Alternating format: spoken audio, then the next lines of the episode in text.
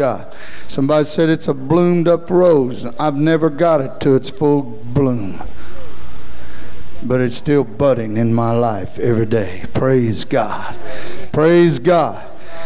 How many of you love your Bible? You know what you folks need to do, a whole lot of you? You need to get into church history and find out what this Bible went through that you could have it. Cost people their blood for you to read this. Praise God. Amen. You read the book of Isaiah and you look at it and you think, oh, yeah. And he gave his life that you could read it. They cut him half in two with a saw in a log. Praise God. You read the book of Jeremiah and you think, well, so what? And I'm going to tell you something. They threw Jeremiah in a pit and left him there to die because he wrote this book to you. Praise God. You read Matthew, Mark, Luke, and James. I'm John. And you think, my, there's things a mystery to me and all this stuff. But it cost a man by the name of Jesus Christ his life to give you them words. Praise God. You read the book of Thessalonians and the book of Corinthians and all that, but I'm going to tell you what. When you read them words, it cost a man his life for you to read them words. His name was Paul, the great apostle. Hallelujah. You pick up the Bible and you start reading the book of Peter, and it starts talking about these beasts and these this and that, and it goes in the corruptible things and all them things. But remember one thing because Peter wrote them words to you, he was hung on a cross upside down and left dead.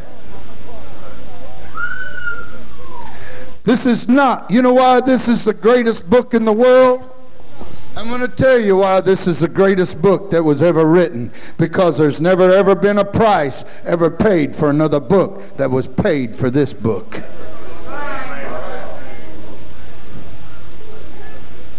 Hallelujah.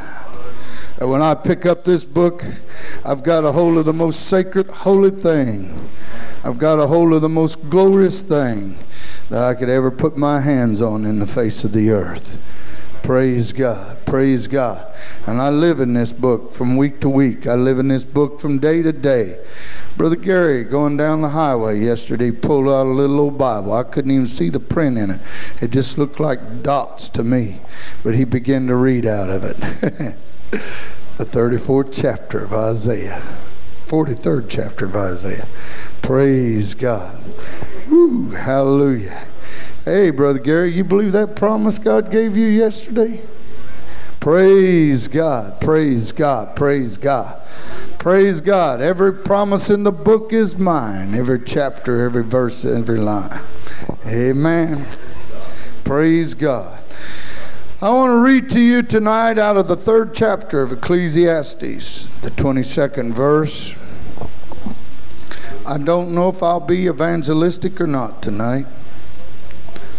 I really don't know. I'd like for a busload to go to uh,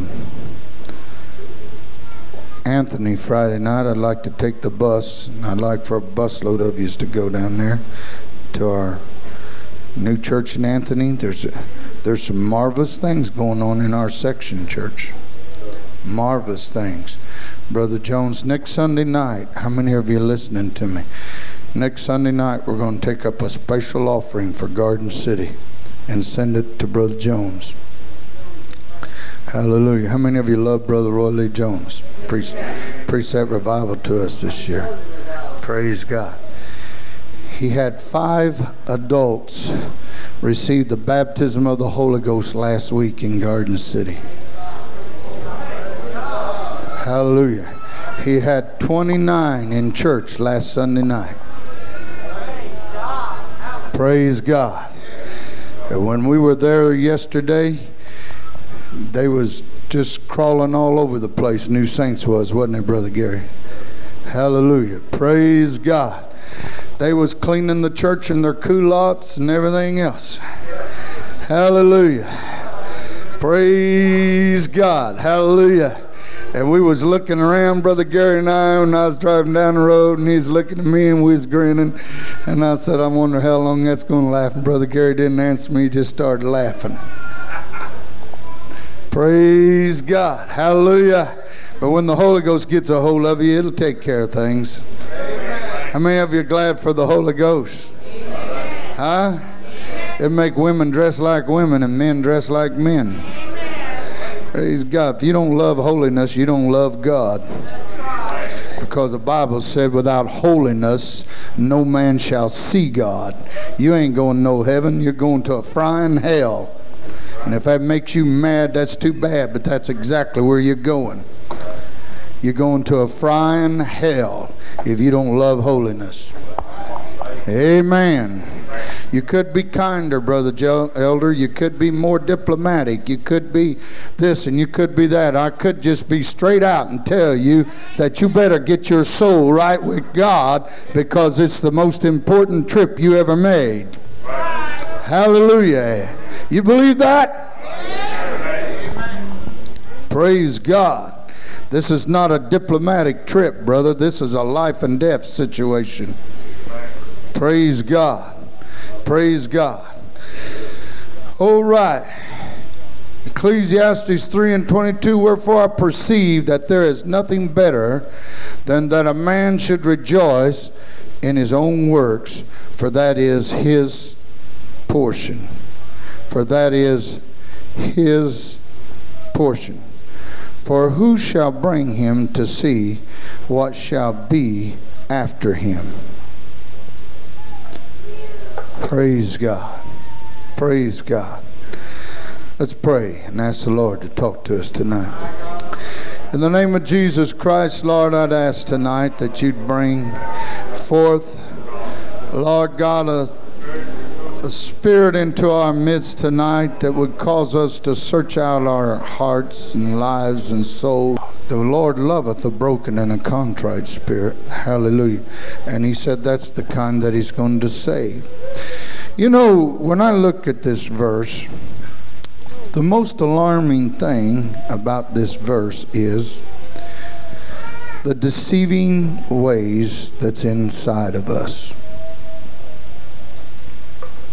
I know there's folks out there already that that think I'm off track because I don't have no deception in me.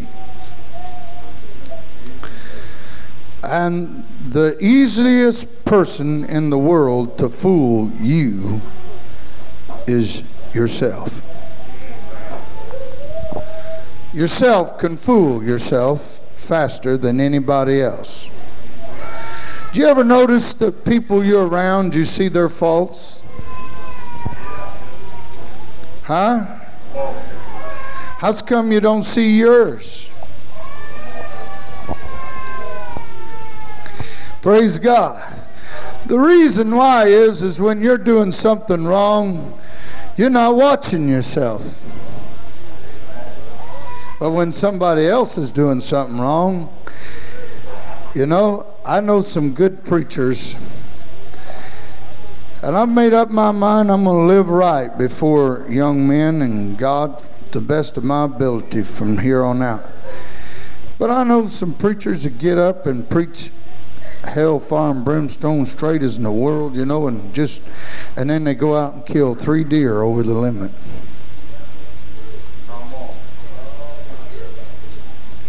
Praise God. I know I know preachers that kill 50 pheasants over the limit. If they was caught, they'd be put on the front page and fined probably $150 a bird apiece. Praise God. There's a lot of things like that. You know, I believe that there are portions of the laws of the lands that we need to obey. The only portion I believe that I am not obligated to, and I believe there are laws of the lands that I'm not obligated to, because Peter said, ought we to obey God or man? And there are places in life when God supersedes the laws of men. But I'm an example to the people that I'm with. Amen. My life is an example of if I preach to you not to listen to ball games and then I'm sitting around listening to them all the time, I'm a sorry example.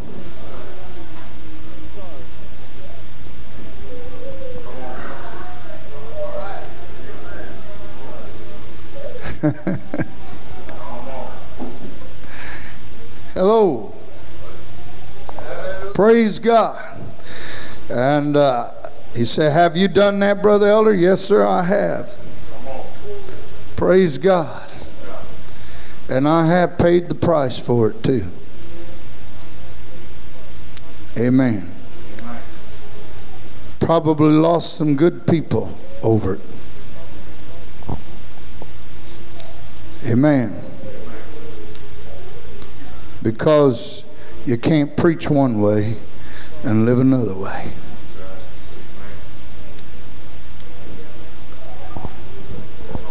Amen. And I looked at these words. He said, Wherefore a person that there perceives that there is nothing better than that a man should rejoice in his own works. That a man should rejoice in his own works. Hallelujah. Now, I talked to a man in this church this week. You know, in some reality, we're kind of like Baptists. I believe in just having faith in God, Brother Elder. I believe in faith too. Let me show you an example of faith. An example of faith is that Abraham said, I and the lad are going up on the mountain and we're going to sacrifice unto God. Now, nobody knew that Isaac was the sacrifice outside of Abraham. Somebody said, Well, I believe he told, I don't care what you believe. Because when they all, even Isaac asked Abraham, Where's the sacrifice? Abraham said, God will provide one. Hallelujah. Abraham himself, when he left the bottom of the mountain, didn't know where it was coming from. All he knew was he had to kill his son because God said to. But I want to show you something. The operation of faith is, as he said, I and the lad will return. He knew he had to go up there and kill that kid with a knife. And worse than that, burn him up with fire. But he also knew he was the promised seed of all the nations of the seeds of the earth. And he knew that God could not completely destroy him and he'd be the promised seed. And so he said, We're going to the top of the mountain and we're going to return. Praise God. Now, we get excited about that, don't we? Huh? We get all, woo. But the thing we don't get excited about is the trip up the mountain.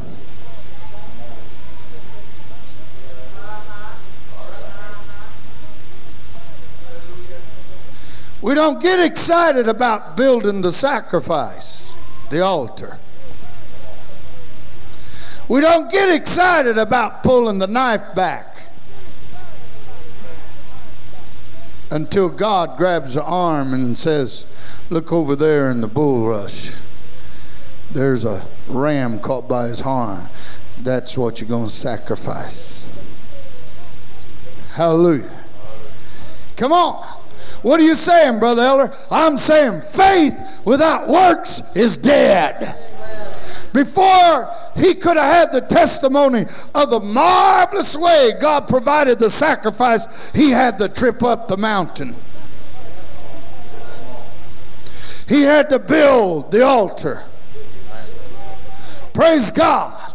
He had to draw back the knife. We love the beautiful stories of faith, but I'm going to tell you what, you're not going to enjoy your labors by just having faith.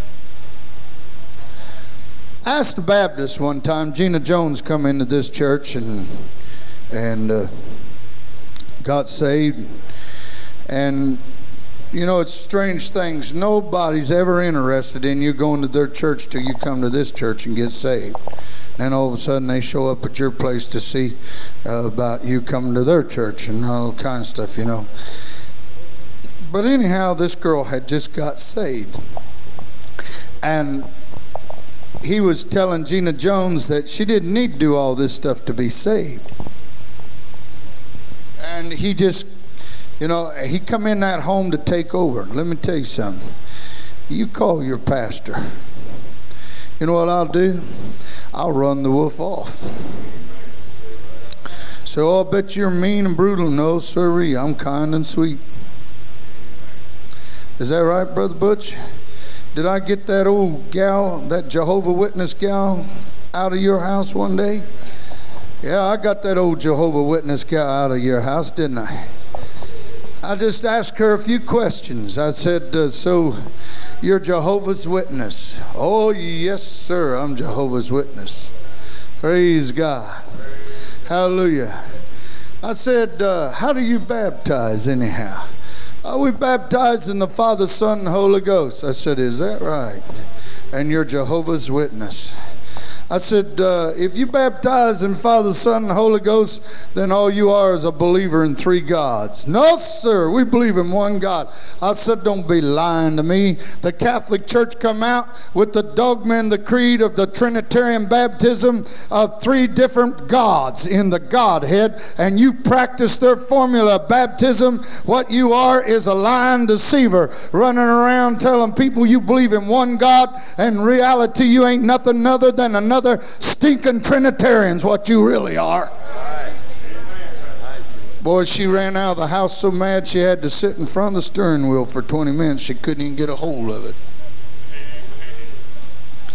I met this guy over in Gina Jones' house. He said, We're saved by faith.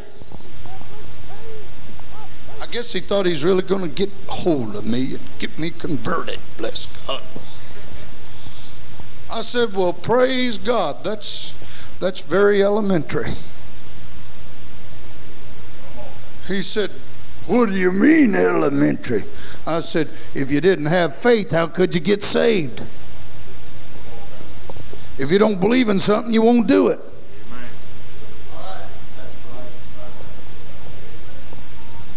Well, I'm saved by my faith. I said, Good saved by your faith. Now tell me what's your faith? Well, faith. Faith in what? Well, my faith, I believe in faith in God. Good.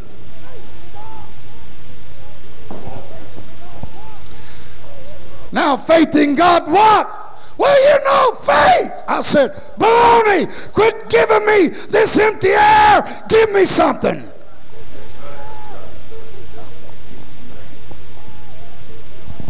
They ain't saved by faith. They're a bunch of phonies.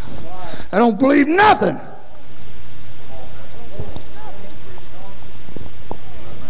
Faith in what? Paul said, I'll show you my faith by my works. He said, just open them blind eyes in Jesus' name. Blink. There's my faith.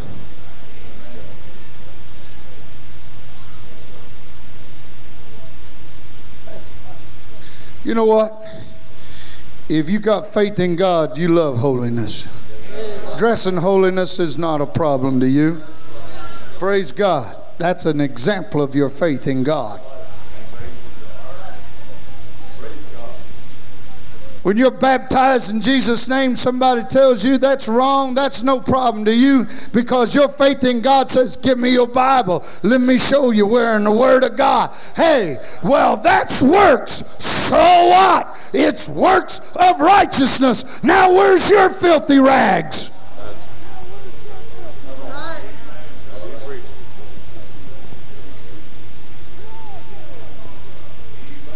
We are saved by works.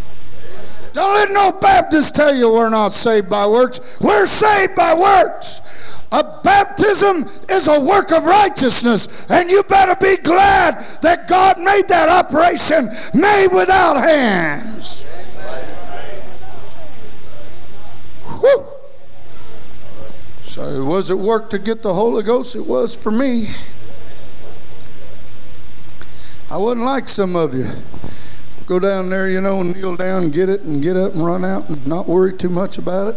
I had to work for it. Had trouble with my faith. I, I was kind of like some of you. I, you know, I believe God's going to make me talk in tongues. You know, just just grab a hold of my mouth and jerk my tongue up and roll it around.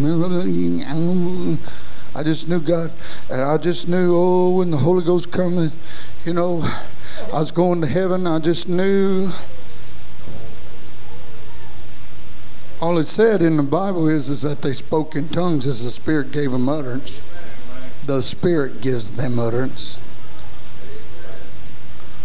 When that finally come home to me, I got the Holy Ghost. That's an operation of works. Somebody said, No, it ain't. That's faith. All right. We're both right.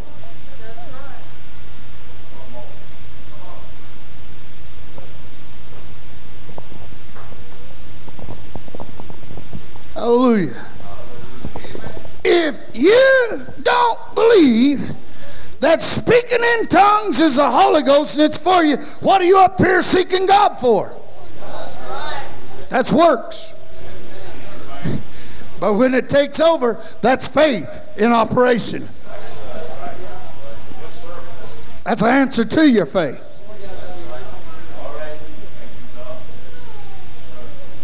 I believe that He is, and He is a rewarder of them that diligently seek Him. Hallelujah. Praise God.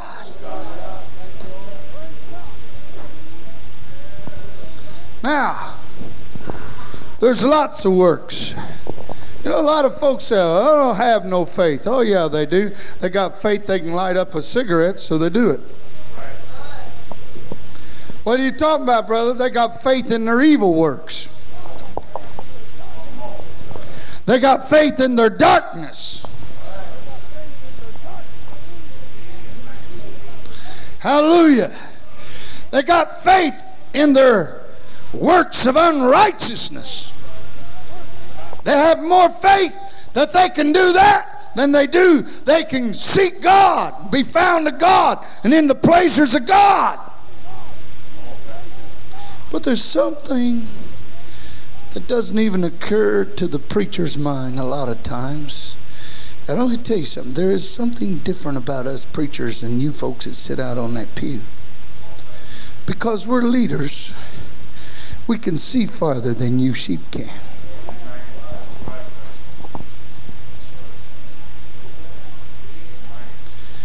And we are different, whether you think we are or not. We're not different because we're different because we want to be more, you know, uh, you know. We're different because God made us that way, whether we wanted to be made that way or not. Praise God. And we see things and know things, but do you know that if the preacher chooses to, he can stick his head in the sand like an ostrich and be just as dumb as inconsistent with God? Hallelujah. And sometimes we preachers even forget but the reason why I'm reminded more than most of you are reminded is because most of you have never held a dying man's hand. You go down there to see old Aunt Sadie after she's already been cleaned out at the mortuary and dressed up like she's always looked all of her life. You never stand there and listen to them as they take their last breath. I had a dear sister look at me and said, Is it all right? Is everything all right? I said, You can't die like this. You got to know it's all right.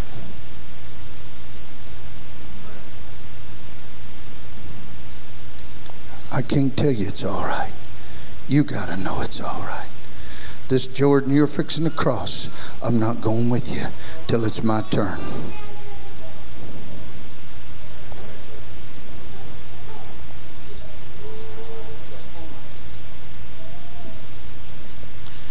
You know, some folks think they can always get by with God. I heard one of the most horrible stories on the telephone tonight an old man that withstood his righteous father in law for years. He was his pastor. He rebelled against him, went out. Oh, yeah, he got his local license and went on out in the world to preach. And about all he ever did was cause trouble with churches and division and all kind of things. Because if you won't line up under your pastor, you won't line up nowheres.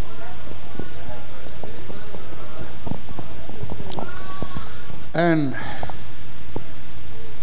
I've heard stories coming back from the East Coast on him for 15 years of things that he wouldn't do and line up to the Word of God. Ministers after ministers talking to him, trying to get him to line up to the Word of God, and he wouldn't. He wouldn't line up to the Word of God. And he come in on the telephone tonight. Did you know Wilson? I said, Yeah, I knew him real well. I said, Did you know that in Cincinnati last night, him and his wife had a car wreck and they both burned up in the car.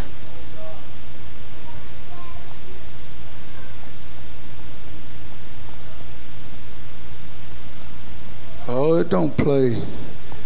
It don't pay to play games with your soul. Sooner or later, payday's coming. Amen. Sooner or later, it's on the way. Your mama ain't getting you out of nothing. Your daddy ain't getting you out of nothing. Your husband ain't getting you out of nothing. Hey, nobody gonna get you out of it but you, and you better get yourself out of it.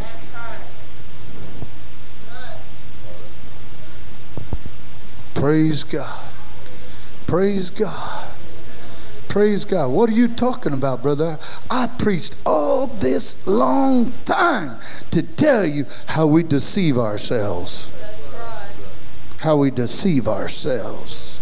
We deceive ourselves. Oh, tomorrow. I wonder how many of you be honest enough to put your hand up that you've already got things planned for tomorrow. And, G, and I do too, Brother Gary. Man, I got the morning loaded up. And do you know that the Master told us not to even take no thought for tomorrow?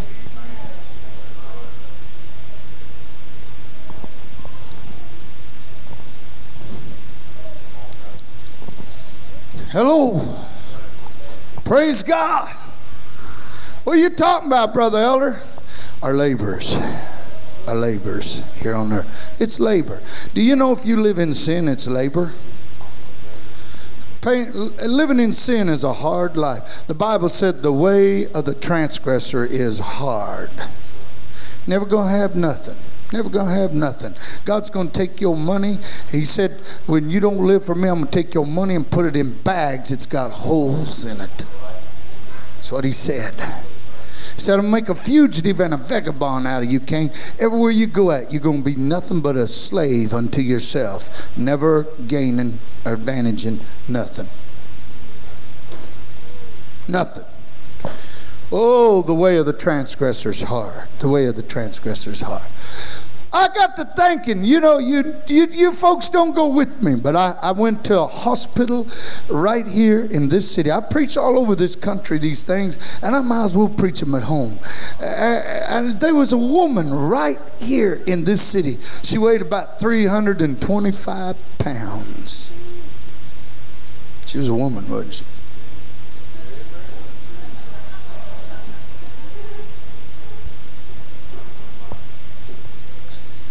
Uh, somebody said, Well, Brother Elder, you better be careful. Somebody run out and tell. You know, that's what I've been the last 15, 20 years. I've been so careful, we ain't been having too much of a move of God. But I think it's about time I start bringing things home so maybe some folks around here get a little fear of God in them.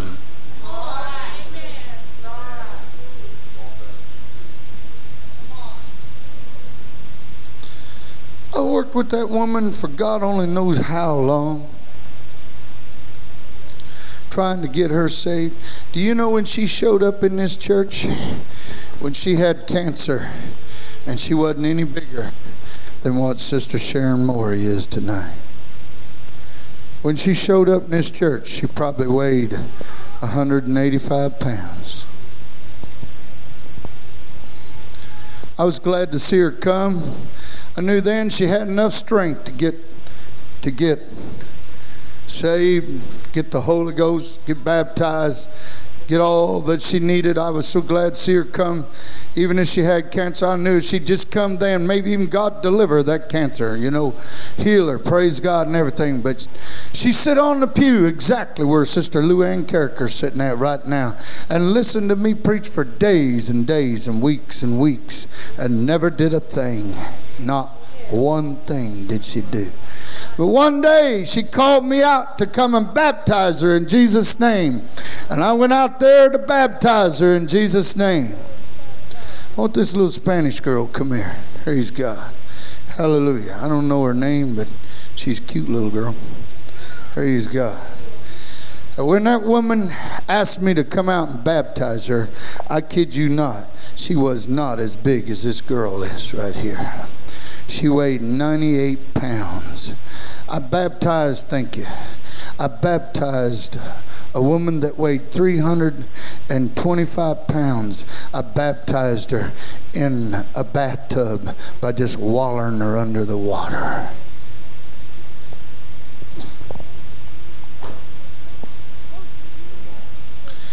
Most of you in this church don't even know that the next day I was called to the hospital. She's, she's dying. She's dying. I walked in there and God said, You know, I know when to pray and I, when, and I know when not to pray. You know, I'm not a saint watch you saints, and you saints are okay. I'm not running you down and all that thing. God bless you and God love you because because uh, you know you just have love and compassion for people, and you just run in there and put your hands on them and just start praying. God, do this. That's okay. That's great. That's fine. But the Bible said, "Lay hands on no man suddenly." And when I walk in, I'm always asking God. And God looked at me and spoke to me and said, It's no use it's no use. She looked up to me, eyes glassy. She couldn't even speak, but now she's looking at me like, you know where I'm going. Can't you do something about it? And all I could do was hold her hand and say, The Lord bless you. And when she died, she was still staring at me like, please, my God, do something.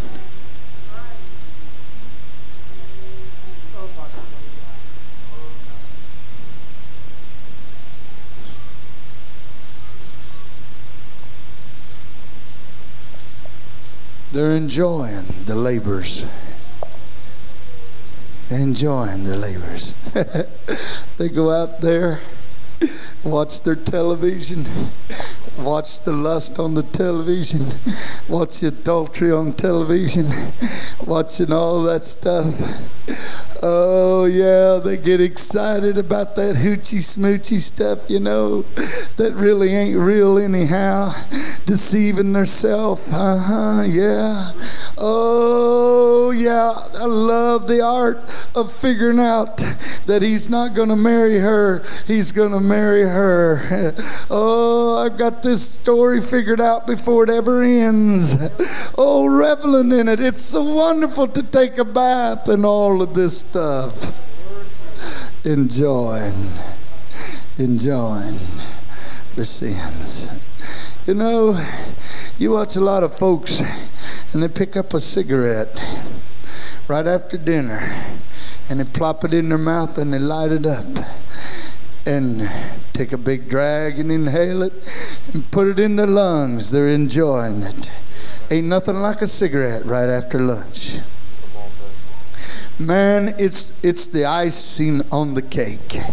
It's it's what really takes in that fulfilling moment of that meal.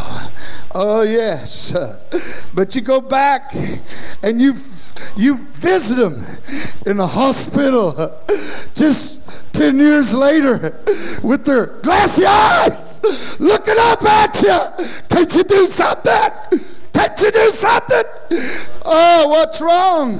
You're enjoying the pleasures of this life. You see, it's on your radio every day that 320,000 die in this country from cancer, from sucking cigarettes every year. Every year, the devil laughs at 320,000 people diving into hell. Enjoying, enjoying their sin. The Bible said they enjoy it for a season. You know how you know how long a season is? Isn't summer a long time? It's almost over. It's almost over. So what are you talking about, Pastor? It just came in this month. I know it. But there's less than than 70 days of it left. There's probably not even 50 days in. There's probably not 50 days left between now and September the 21st. Praise God. This season of summer is almost over. Such a short time, such a short flicker. You know, We think of men going to prison. But did you know? I drove by a city last night that had a huge prison in it. That just three years ago, there's no prison in that city.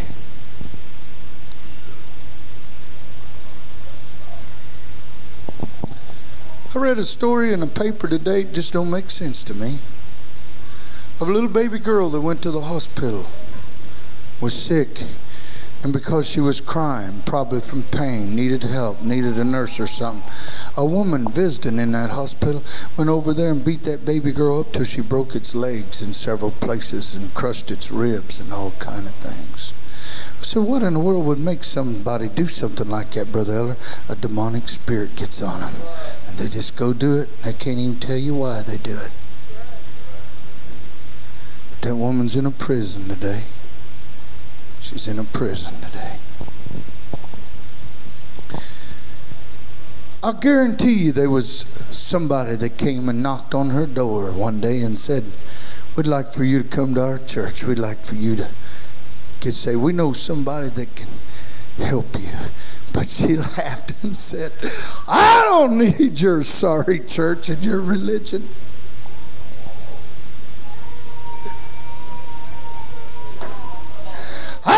To go down there to your church.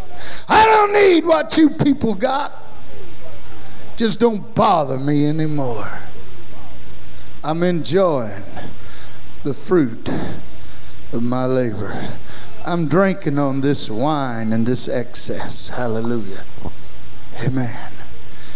But tonight, in a lonely prison cell somewhere, she's probably remembering that day that God came and knocked on her door and gave her an opportunity to change. I heard a woman call in on the radio this week who was traveling down the highway, and I turned the radio on to a talk show.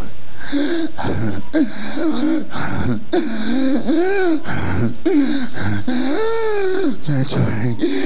She talked on the telephone. I heard a woman on a talk show call in. She said, I don't know what's wrong with all these people down on us women smoking cigarettes. She called in, boy, she was really tearing them up. Three calls later, a 60 year old woman called in and she said, I want to tell you about that little woman that called in a while ago. She said, when I was her age, I felt the same way that she felt. But I can't go nowhere today without this oxygen bottle with me. Tell her while she can to get off those cigarettes.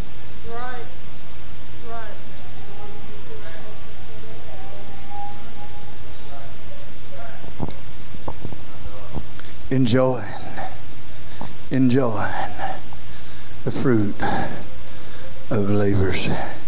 I could keep on going tonight about the liar that lies and lies until finally he don't have any friends anymore. They all say, "Oh, you mean Ted?" that goofy guy. Well, we know him. Good old Ted. you can't believe nothing he says, man. Don't get don't get serious with him because everything he tells you is a lie. He just good old Ted. Good old Ted. just you know, good old Ted. But good old Ted walks around and he says, My friends are not really friends. I wonder what I've done. They're not really friends. They really don't care about me. You know what he's doing? Oh, Ted, he's enjoying the fruit of his labors. He's enjoying the fruit of his labors.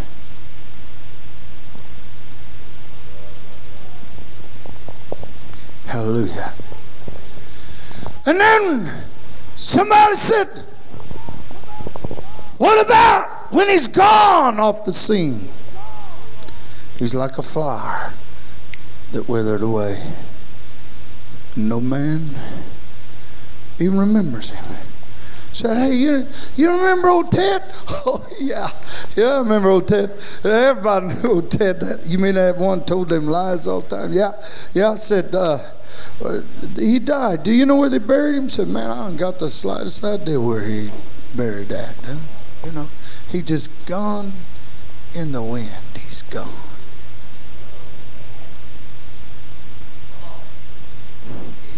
He just vanished from the face of the earth.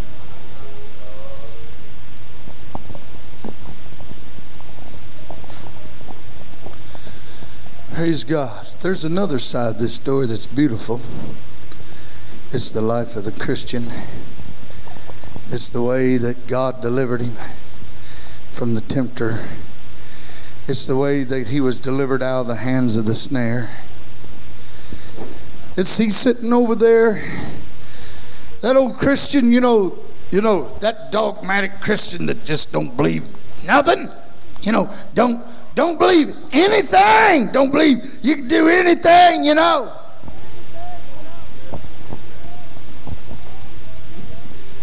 He's he's 80 years old. You catch him over there in an old rocking chair on his front porch. You walk up to him. old brother Scott come up to me. He said, "My God, brother Elder, what kind of a woman is your mother?" I said, uh, "Well, I, I don't know. I don't know what you're referring to. You know, I used to have answers for everything." You know. He said, they, they cut that woman's open, did surgery on her heart, and said we walked in there to cheer her up and to encourage her, and said, My God, before we got away from her, she had us encouraged and cheered up and making us feel like we could conquer the world. Said we went in there to do her some good and come out, she done us ten times more good than we did her. Say, well, Mama, she don't feel that way. She feels like a failure, you know. But you know what she's doing? She's just enjoying her labors. She's just enjoying her labors. You go up to that old man that was faithful to the pastor down through all the years. you go up there, you, you I'll sneak up on that old man. Praise God. And you get over there and he's sitting there rocking in that chair. Ah, fly away, oh Gloria. His voice is real cracked and trembling and scratchy. Oh my God. Mother Avery called me up in the middle of the night. Called me over there to pray. A lot of times Mom Carricker met us over there. I'd go in there and I'd go talk to that old woman and I'd go to praying with her. We'd talk to God. And I'd, weary and worn and, and I was tired from the day's journey and up with Mother Avery at 2 o'clock in the morning. And go over there at that precious old soul.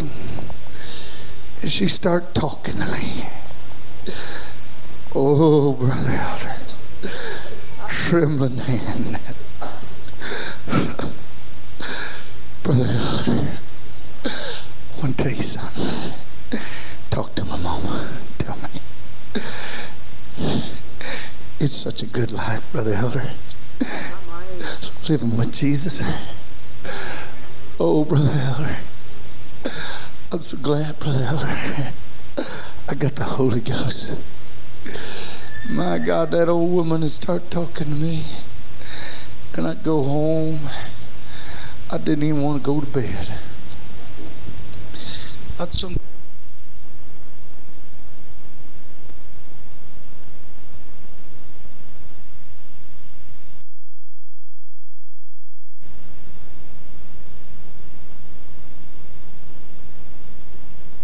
in the house praising God. God, when it comes my time to walk across old chilly Jordan, help me get ready like Mama Avery is. Hallelujah. Hallelujah. Children try to tear her down. Children walk in there and tell her you had that old church. You don't need that old church. Your pastor, he don't love you if he loved you, he'd be over here 48 hours a day paying for you to get in this kind of shape. Stupid old wicked children.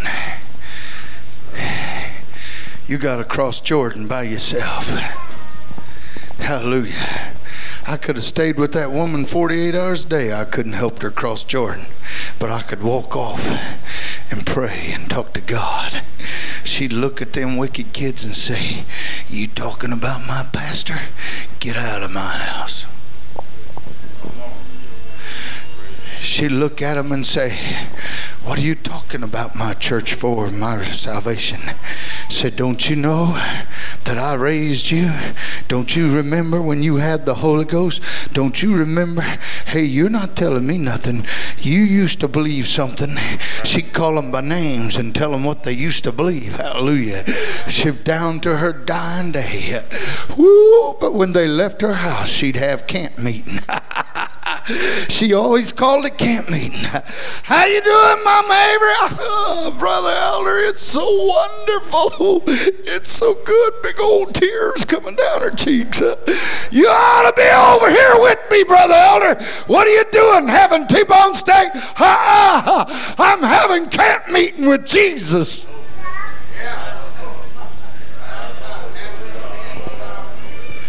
Whew. What are you doing? I'm just enjoying the fruit of my labors. It's been a long journey. It's been a long trip. But I'm enjoying the fruit of my labors. She's not forgotten. As my son preached this morning, I was thinking I might just get up and pray, preach a sermon on the cost of the saints that's already gave their life for the seat you're sitting on tonight.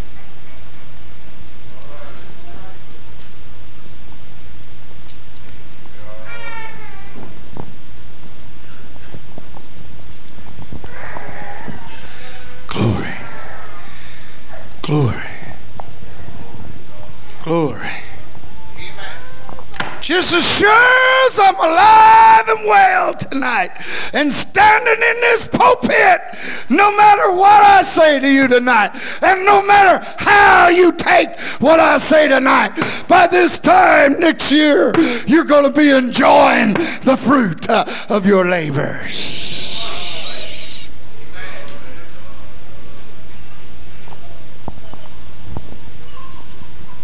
whether it's wickedness or whether it's peace and joy. Come on, Sister Elder. Oh, you say, why is it, Brother Elder, that I get up in church and sing it's joy unspeakable and full of glory, and I go home and it's full of torment?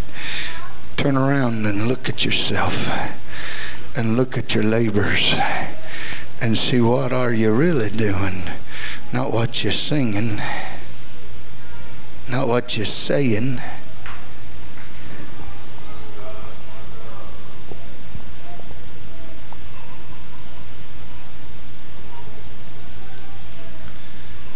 Enjoying the fruit of your labors. You know, for sure, no man wants to die.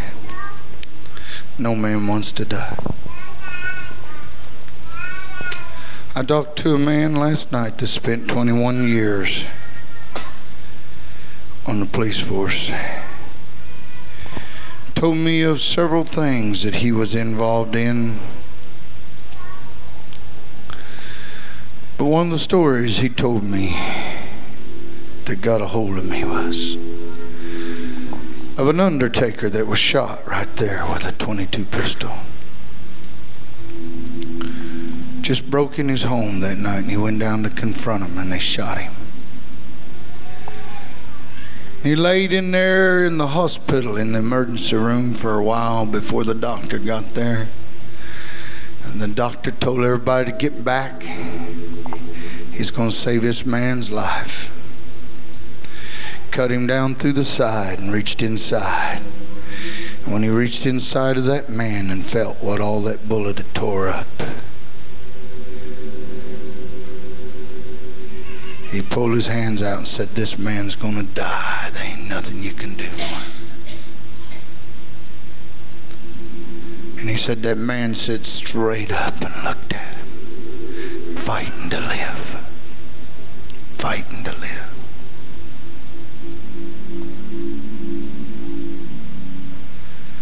Praise God. Oh, I want to tell you something tonight. Is it right with your soul? I looked in this Bible tonight, and there was a verse there that just absolutely. I, I can't preach on this verse because it's just too awesome. It's just too awesome. But it said,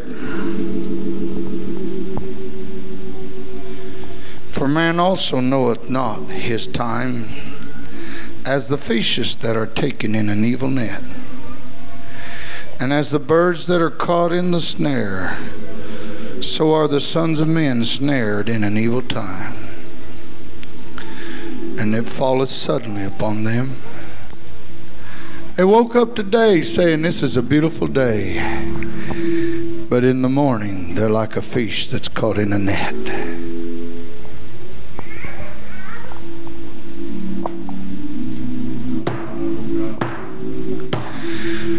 What about your journey tonight? I kept reading in the same chapter and I said, Oh God, help me to be like this. Said there was a little city, few men in it. And there came a great king against it and besieged it and built great wall works against it. But there was a man, he was a poor man. He was not a man that was esteemed and, you know, all these things, but people knew him. people knew him, said, Boy, he's a wise man. If you just listen to that man, he could tell you some things. And, and Solomon wrote it down in the book so we could read it today. He said, And by his wisdom he delivered the city. Yet no man remembers that man. Hallelujah. If I could splatter my name all over the walls, if I could splatter my name all over the town, if I could splatter my name from halls to halls, if I could splatter my name. Oh, if I could, if I could, if I could, if I could, if I could. But if I died, lost, reaping horrible, oh God, how much wiser I'd be to be the poor man they couldn't even remember his name. But you found me sitting in that old rocking chair at the end of life singing Rock of Ages. Cliff for me. Let me lose myself in thee. Hallelujah, hallelujah, hallelujah. How is it tonight? Is your labors beautiful? Are they sweet? Or are you afraid of your labors tonight? Let's stand. Oh God. Oh God, drinking from the cup that you filled up yourself. Drinking out of the cup that you're filling up yourself. Come on tonight, where you at? Are you going to be one that the preachers are going to be calling on the hotline some Sunday evening and say, hey, you know that person? You know, Brother Councilman was a godly man. I knew that when I met him. I knew that he was. And I seen people withstand him. But I know two people that stood up against that old godly man, and they're both dead. One burned up in a car last night. Another one had a wreck four years ago, head on collision in the wintertime, and killed him.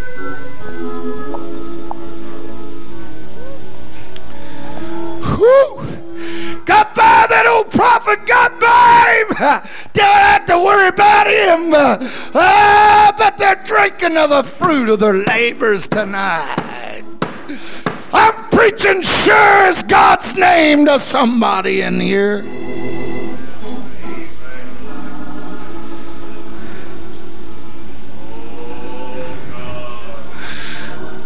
Where are you at? Are you going to come to this altar? Or are you going to pass God's opportune time up again?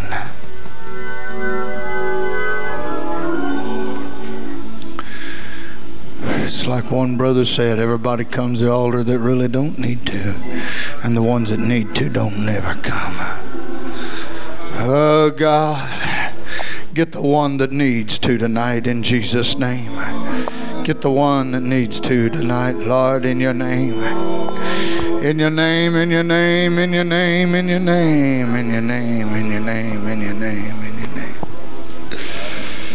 Yalabaha Korea Bia Satala Moho Shandalaha Satalaha Itala Mokandalahaya. Yandala Mohoria Hasotoria Kiatorobohosha. Hallelujah, hallelujah, hallelujah, hallelujah, hallelujah, hallelujah, hallelujah.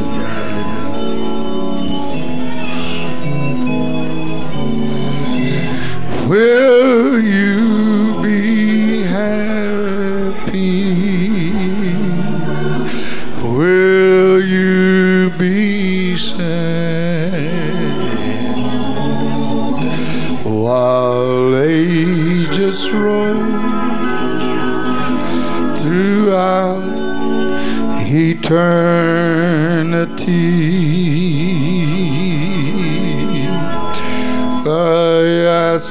This question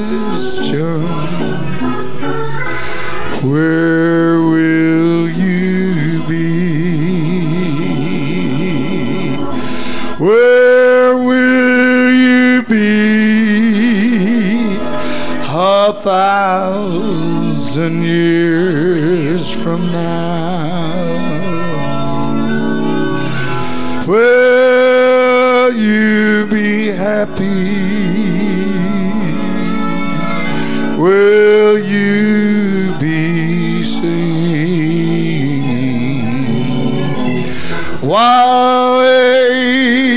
Roll throughout eternity? I ask this question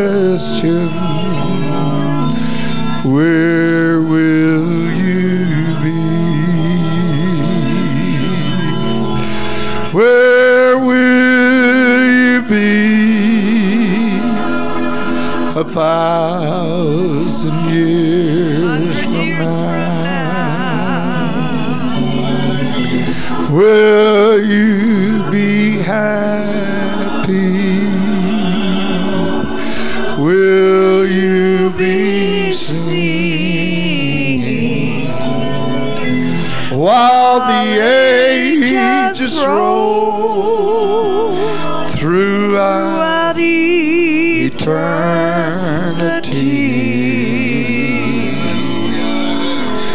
I ask this question. Where will you be? Where will you be? A hundred years from now. Will you be, happy. Will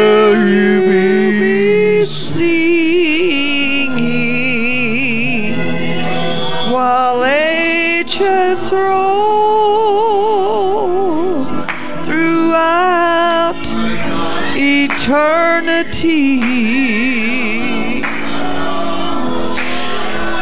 I ask this question Where will you be? Where will you be? A hundred years from now.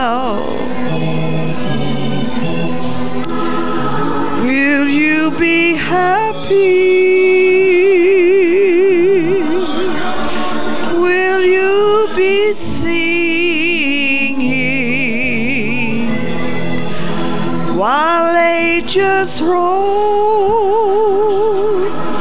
throughout eternity?